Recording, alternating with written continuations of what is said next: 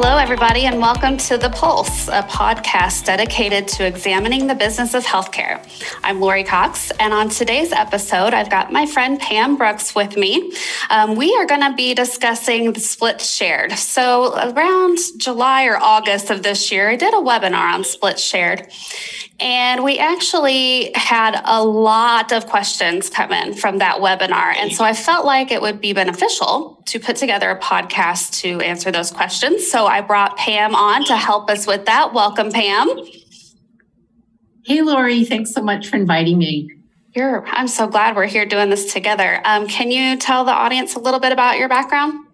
I sure can. I've been in healthcare over thirty years. Um, I currently am the manager of regulatory billing audit for Maine Health, which is a health system with ten hospitals in um, Maine and New Hampshire, um, the biggest health system in northern New England. Awesome. Well, thank you. All right, so let's dive right in. Um, one of the first questions that we got was on critical care in regards to split shared. Now, there's a lot of critical care changes we're hearing. Um, there were some with the time that C M S is changing in the proposed rule. Um, we still obviously have to wait for the final rule to come out. But the question that came in said, for critical care services, as of twenty twenty-two, they can be split shared, but do we have to? The M D and M P P are in the same group and specialty, but are seeing the patient for two different reasons, different times of the day, different plan of care and assessment and so on. And this is kind of a question that's come in, not just about critical care, but about all the split shared services. So you did some research. What did you find about that? Yeah, I did, Lori. Um, what I learned is that if critical care is performed by more than one provider in the same group setting, the services must be billed as split shared, regardless of the reason, the time of day, and the plan of care. Um, I actually reached out to my local M A C, which is uh, National Government Services. That's um, New England and, and New York, as well as a couple other states, I think in, out in the Midwest. Mm-hmm. Um, this question was posed, and they answered that effective one one twenty twenty-two, critical care services may be performed on a split shared basis by physician and N P P members of the same group. They went on to say that time spent by each practitioner individually may be aggregated toward critical care time, and the total time spent supports the billed services. They indicated that each provider must individually document his or her contribution to the critical care service, and the service is to be billed by the provider who performed and documented the greater component of the critical care time. Episodes of continuing or subsequent critical care represented by C P T code nine nine two nine two may be performed and billed by other group members, including N P Ps. What I found with N G S, and actually most of the M A Cs, is when they say may, they actually mean you should. Right. So, yeah. yeah, I'm sorry, Lori. What What we can't do is bill under the M D if his or her participation isn't supported by time spent exclusively with the patient. Exactly. And I think that question comes up a lot. We'll probably have more as we go on down through these regarding the time components and the documentation components. And I agree with you definitely that when the M A Cs use the word may, it's more of a you really should type of situation, right? A little bit of ambiguity there. Yeah. Okay, so the next question that came in was, um, all care must be medically necessary. And we know that. That's always been our overarching criteria. It has to be medically necessary, including split shared. Um, however, how we care for patients has changed. It's a team approach, and I believe C M S recognizes this. I disagree that the documentation must show why the physician needs to see the patient when the A P P saw them earlier. So they're basically saying, why does the do- provider need to document, or do they have to document that they have to see the patient when the mid-level already saw them? So what did you find out about that? Sure, and that was a great question. Um, in the note, and we're going to talk a little bit later about the, how those notes need to be documented, but within the note, there must be a chief complaint or a reason for the visit. We need to know why the, the providers are in there. But in a split shared circumstance, the provider's subsequent work needs to be clinically appropriate And the note should recognize that the provider is performing the subsequent visit. So his or her participation needs to be clear in that note, but it doesn't necessarily mean that they have to restate the chief complaint as long as it is in there somewhere.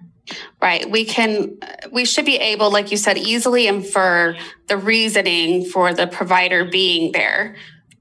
Um, not that just that they're just there for no reason, right? There has to be a reason for them to be there. And that it, it all goes back to, if it's not documented, then it's not found or it's not done, right? So, correct. Okay. Um, the next question came in. Does A A P C support the A P P documenting the entire note, identifying the physician's participation, and the, then the physician adds his or her attestation to services provided? In other words, the physician does not document any part of the key components, but may attest to performing the exam or maybe the M D M? Um, the first thing I wanted to mention is that um, A A P C is only going to support the concepts clarified by regulatory guidance. I mm-hmm. try not to give opinions, and I know you feel the same way, Lori. Mm-hmm. Um, I, I dislike the word attestation in this particular um, yeah. circumstance, because the attestation by itself is not enough to support the shared visit. There has to be documentation in the note, regardless of who's doing the documentation, to show involvement by the servicing provider as well as the other provider um, to support the substantive component or time spent. So um, her question was, is it an attestation enough? And no, it really isn't. The note has to indicate the work done by the billing provider um, and that it is substantive and that it indicates that there was participation by that provider. And I agree with you. And that was a question, I think, like the next three questions on our list all right. have to do with that same that same thing. What does the physician actually need to document? Well, the guidelines may not be specific. They say that the physician has to perform a substantive portion. But if they perform it, then they need to document it, correct? Otherwise, it's not considered to be really done. So um, we had several, several questions come in on that. Um, kind of looking down through some of them here. Um, can the attending indicate they performed the M D M in its entirety, but refer to the A P P documentation for the M D M? Yeah, and that just goes back to my last comment. The attestation yeah. by itself is not enough to support the shared visit. There has to be documentation that indicates involvement by the servicing provider to support the substantive component or time spent. The doc can go back and refer to previous documentation to support their assessment plan, but the documentation has to be clear that the work was performed by the provider. Mm-hmm. Now, in the final rule, um, there was a lot of discussion about this because these were these questions were being fired at them by providers who are asking the very same questions that our coders are asking. Yeah. And they they did indicate that any individual who's authorized under Medicare to furnish and bill for their services, whether or not they're in a teaching role. So, you know, teaching physicians have their attestations. It's a little bit different from that. And you do not have to be in a teaching hospital in order to do the split shared visits.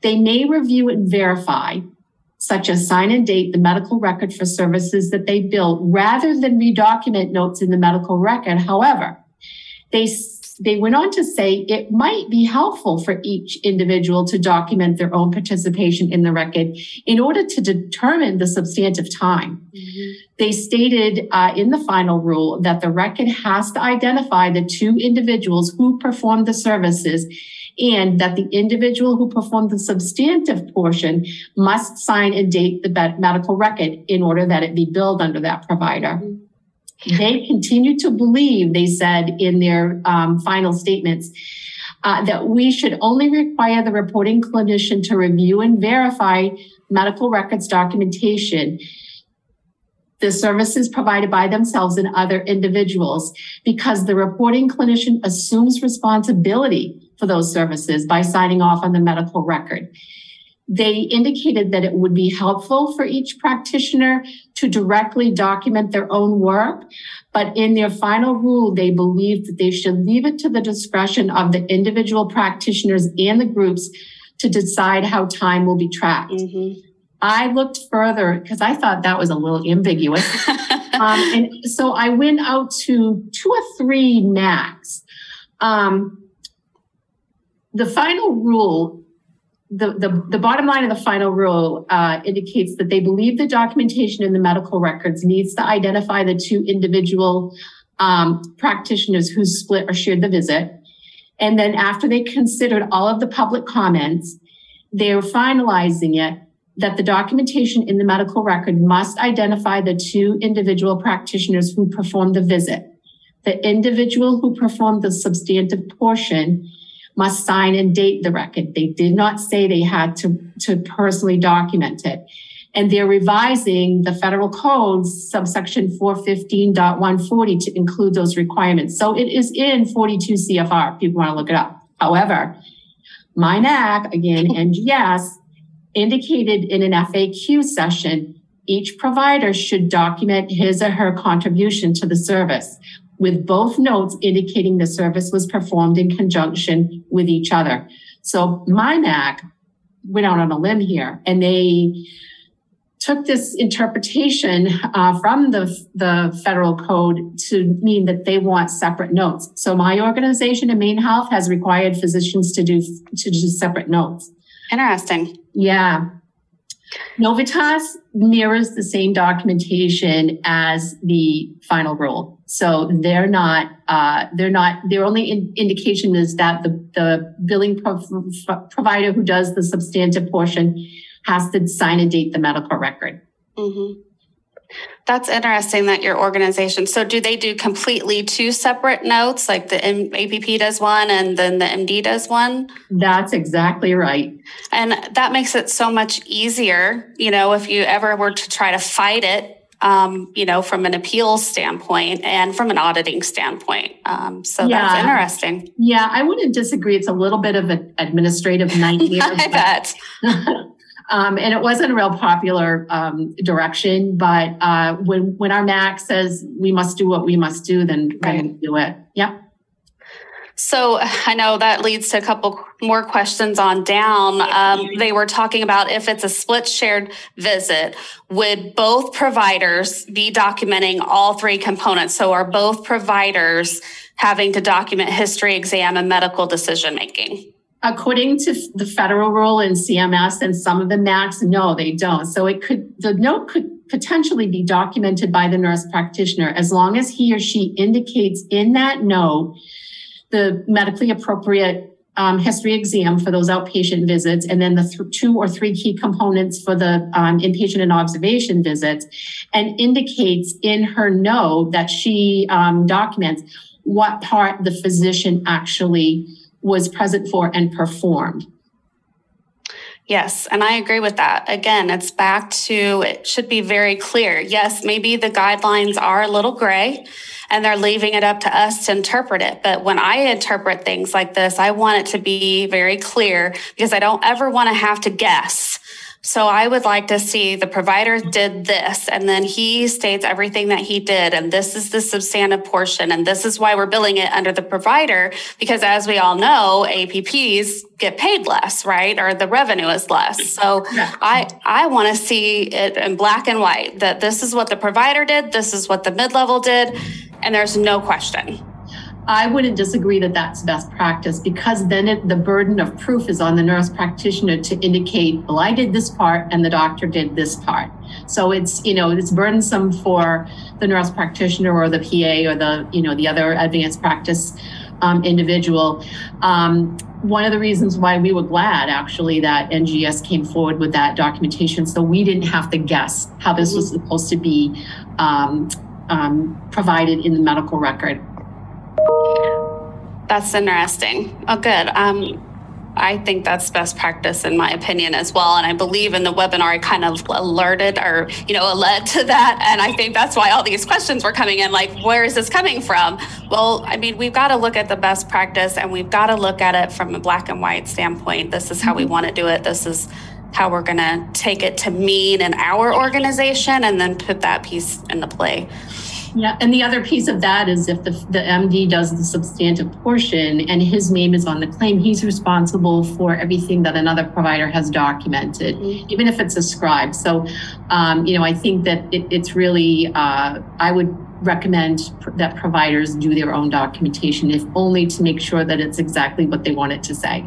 I agree with that, because um, so often we forget that this documentation is a legal document, mm-hmm. you know, and should you have to go to court, that provider's going to have to go to court. And I, I mean, you just kind of picture worst case scenario, right? A jury is up there and the provider's like, well, I didn't do this documentation. I mean, what's going to happen? The jury's going to be like, well, you know, sorry, but you didn't do it. You didn't see the patient. So even though that is a worst case scenario, documentation is a legal document. And that's why I feel like if the provider did do a little bit of history and some exam and a bunch of M D M, that's what they should document. They shouldn't just say, well, I'm not going to document it because it's not needed. Kind of like with the twenty twenty-one guidelines and the twenty twenty-three guidelines, we have providers saying, you know, well, we don't need history and exam anymore. That's not true. We still need it. So. Interesting. Okay, so we are going to take a quick break before we get on to part two. We've got um, some E D questions and some place of service questions. Um, so we're going to take a quick break and we'll be right back. How are you safeguarding against errors that put your organization at risk? At A A P C Services, we leverage our deep expertise in over eighty medical specialties. We create tailored solutions that drive accuracy, profitability, and peace of mind for healthcare organizations of every size.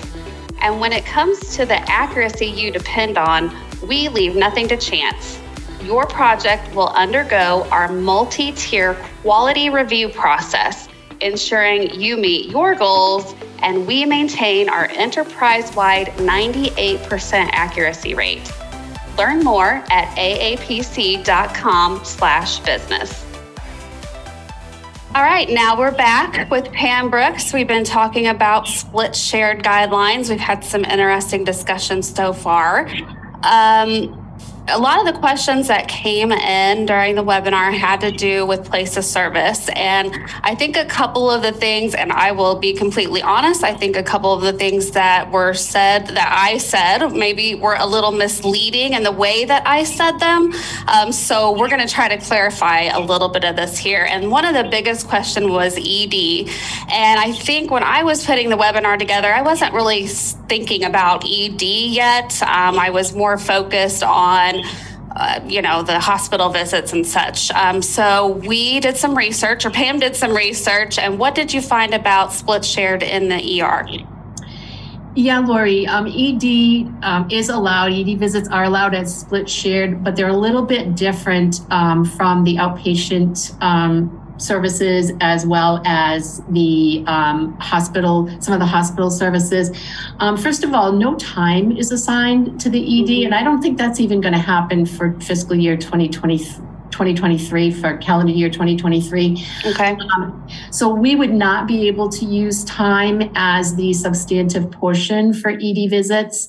Um, and also key components are expected to be um, three out of three for emergency room visits. So the substantive portion uh, might be two out of three, um, or might be um, medical decision-making only if it indicates that that is the bulk of the work being done. So the guidelines for E D are not as robust as some of the other ones, but um, E D visits are eligible for split shared by an M D and an A P P.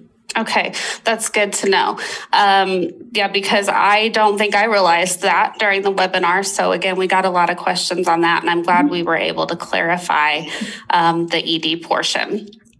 Um, okay, another, some of the questions that came in had to do with modifier, the modifier, the F S, which is so hard to say. I mean, it's like Frank, Susan, or, you know, F and S are very hard letters. Um, but uh, a couple questions that came in on those. Some individuals believe that modifier F S is only required on the A P P claims, not the M Ds. So what did you find out about that? Yeah, that modifier F S is required on all claims that are split shared, regardless of the billing provider.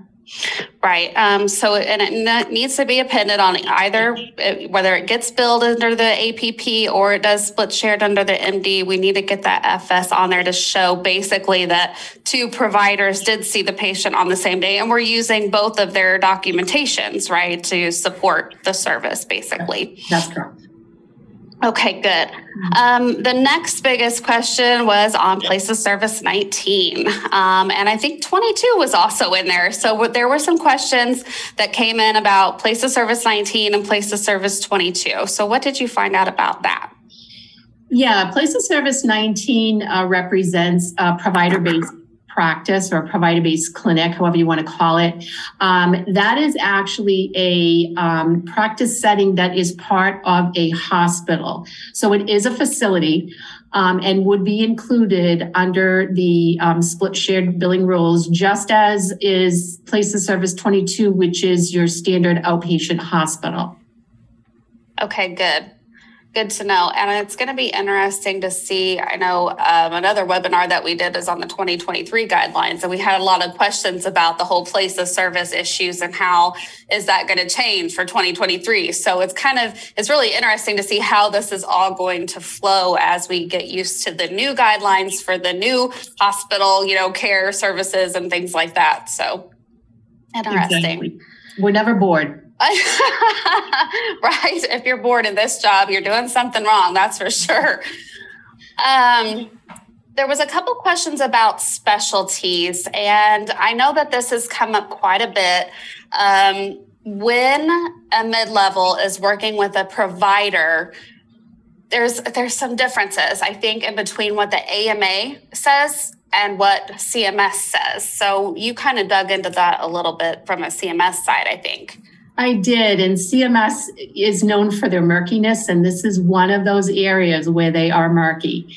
They indicate that an M D or an A P P who are from the same group may perform split shared visits together.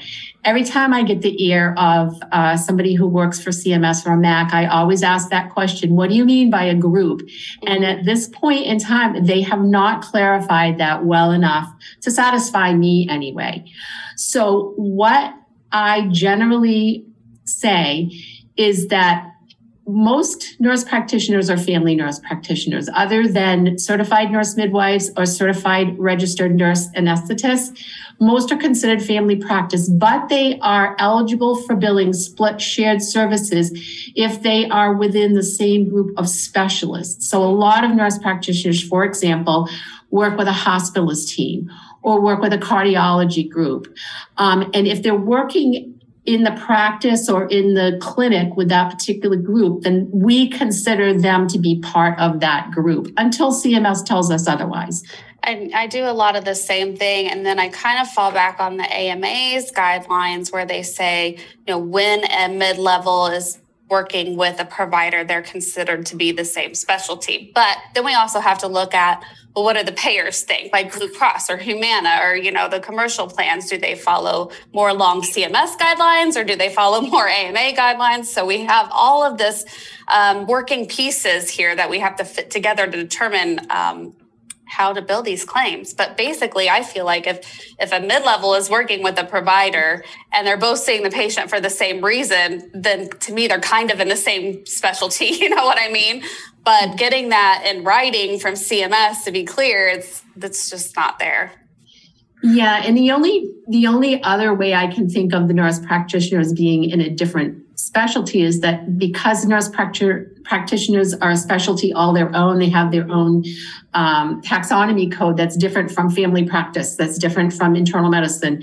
Um, but that's I don't think that that's the same context in which we need to think about these split shared visits and how they are performed by a group of providers who are working together um, under the same specialty. So I I don't buy that as uh, um, a different group um, for this particular scenario. And I wonder if they ever will, will really clarify that for us, or if we're just going to have to guess. Yeah, because nurse practitioners don't specialize other than the what I mentioned before, the nurse midwives or or psych, sometimes psychiatric nurse nurse practitioners, but for the most part, they, they you don't have a cardiology nurse practitioner or a um, rheumatology nurse practitioner. They're generally family nurse practitioners working in those, those practices and gaining the, the that ex, that specialty expertise. Right. Interesting. Okay, good. Mm-hmm. Well, that helps a little bit. I think again, it's still a question that's out there that's going to remain until they finally decide to put it in writing somewhere, if they ever do that. Um, there was a couple of questions that came in, like, can you use split shared for hospital discharge services? I think we decided that yes, uh, but it's just, again, the doctor that does the substantive time, right? Because discharge services are on time. Right. That's correct. Okay. Yep. And then there was another question that came in about split shares for telehealth, and we decided no, because this is facility setting. So place of service like O two or ten, that's not really considered facility, correct? So we no. can't do split shared there. That's my understanding. I've seen nothing uh, in any of the literature that I've read that has indicated that split shared can be used for telehealth services. Okay. I agree with that as well. Um, and then a lot of questions on time, and I can see, again, this being something that's going to come up over and over with, with us going into the twenty twenty-two guidelines and doing everything on M D M or time. Um, so a couple of these questions, um, and this may not just pertain to split shared, but good overall, because of the prolonged care codes requiring, obviously, they're, they're built on time. Should we make the doctors use start and stop times? This is another one of those questions where M A Cs have weighed in on this. Um, neither the A M A nor C M S have indicated that they require start and stop times. Um, so because I'm allergic to provider administrative burden, I, you know, it's been not been um, a requirement that we've asked our providers to do. Mm-hmm. Um, but there are some M A Cs, particularly for um, time-based codes, that have indicated that that's a best practice. Um, but that's M A C specific and not C M S specific. Mm-hmm.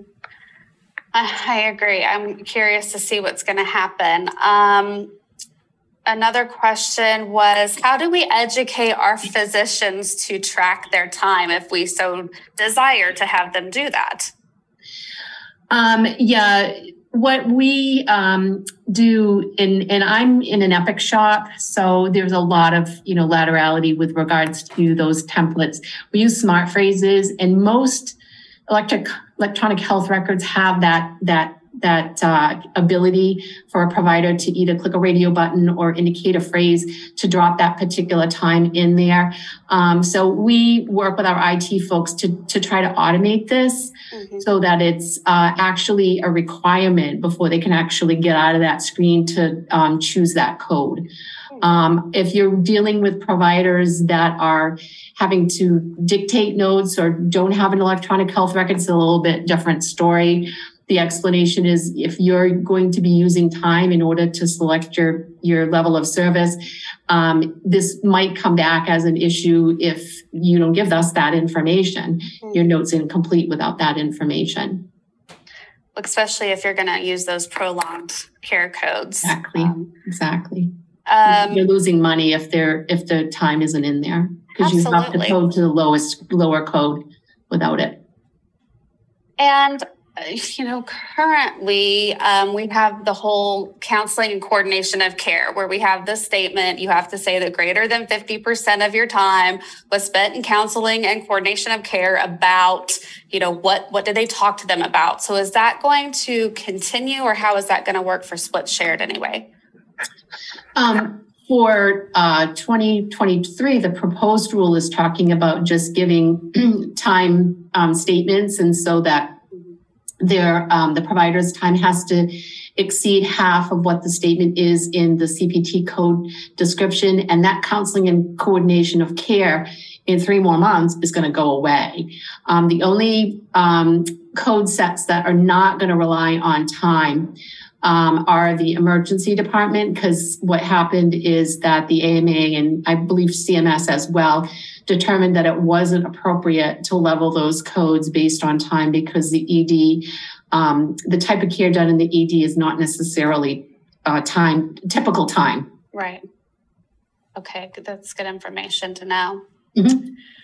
Um, what, there was another question that came in, and this one, I will tell you, when I read it, it kind of scared me a little bit. Um, but the the question was, our hospitalists are saying to just add one minute to whatever time the mid-level enters. And I was like, what? Oh, yeah, so that yeah, was yeah. a little scary. Yeah, that's, um, it doesn't surprise me to read something like that. Um, so I think what they're saying is, you know, the nurse practitioner says, I spent twenty-three minutes, and they're saying, well, I spent twenty-four minutes. So I think that that's, that's their method. Um, I think the only thing I would say to auditors who are speaking to these providers is just make sure that you're documenting the amount of time that you actually spent.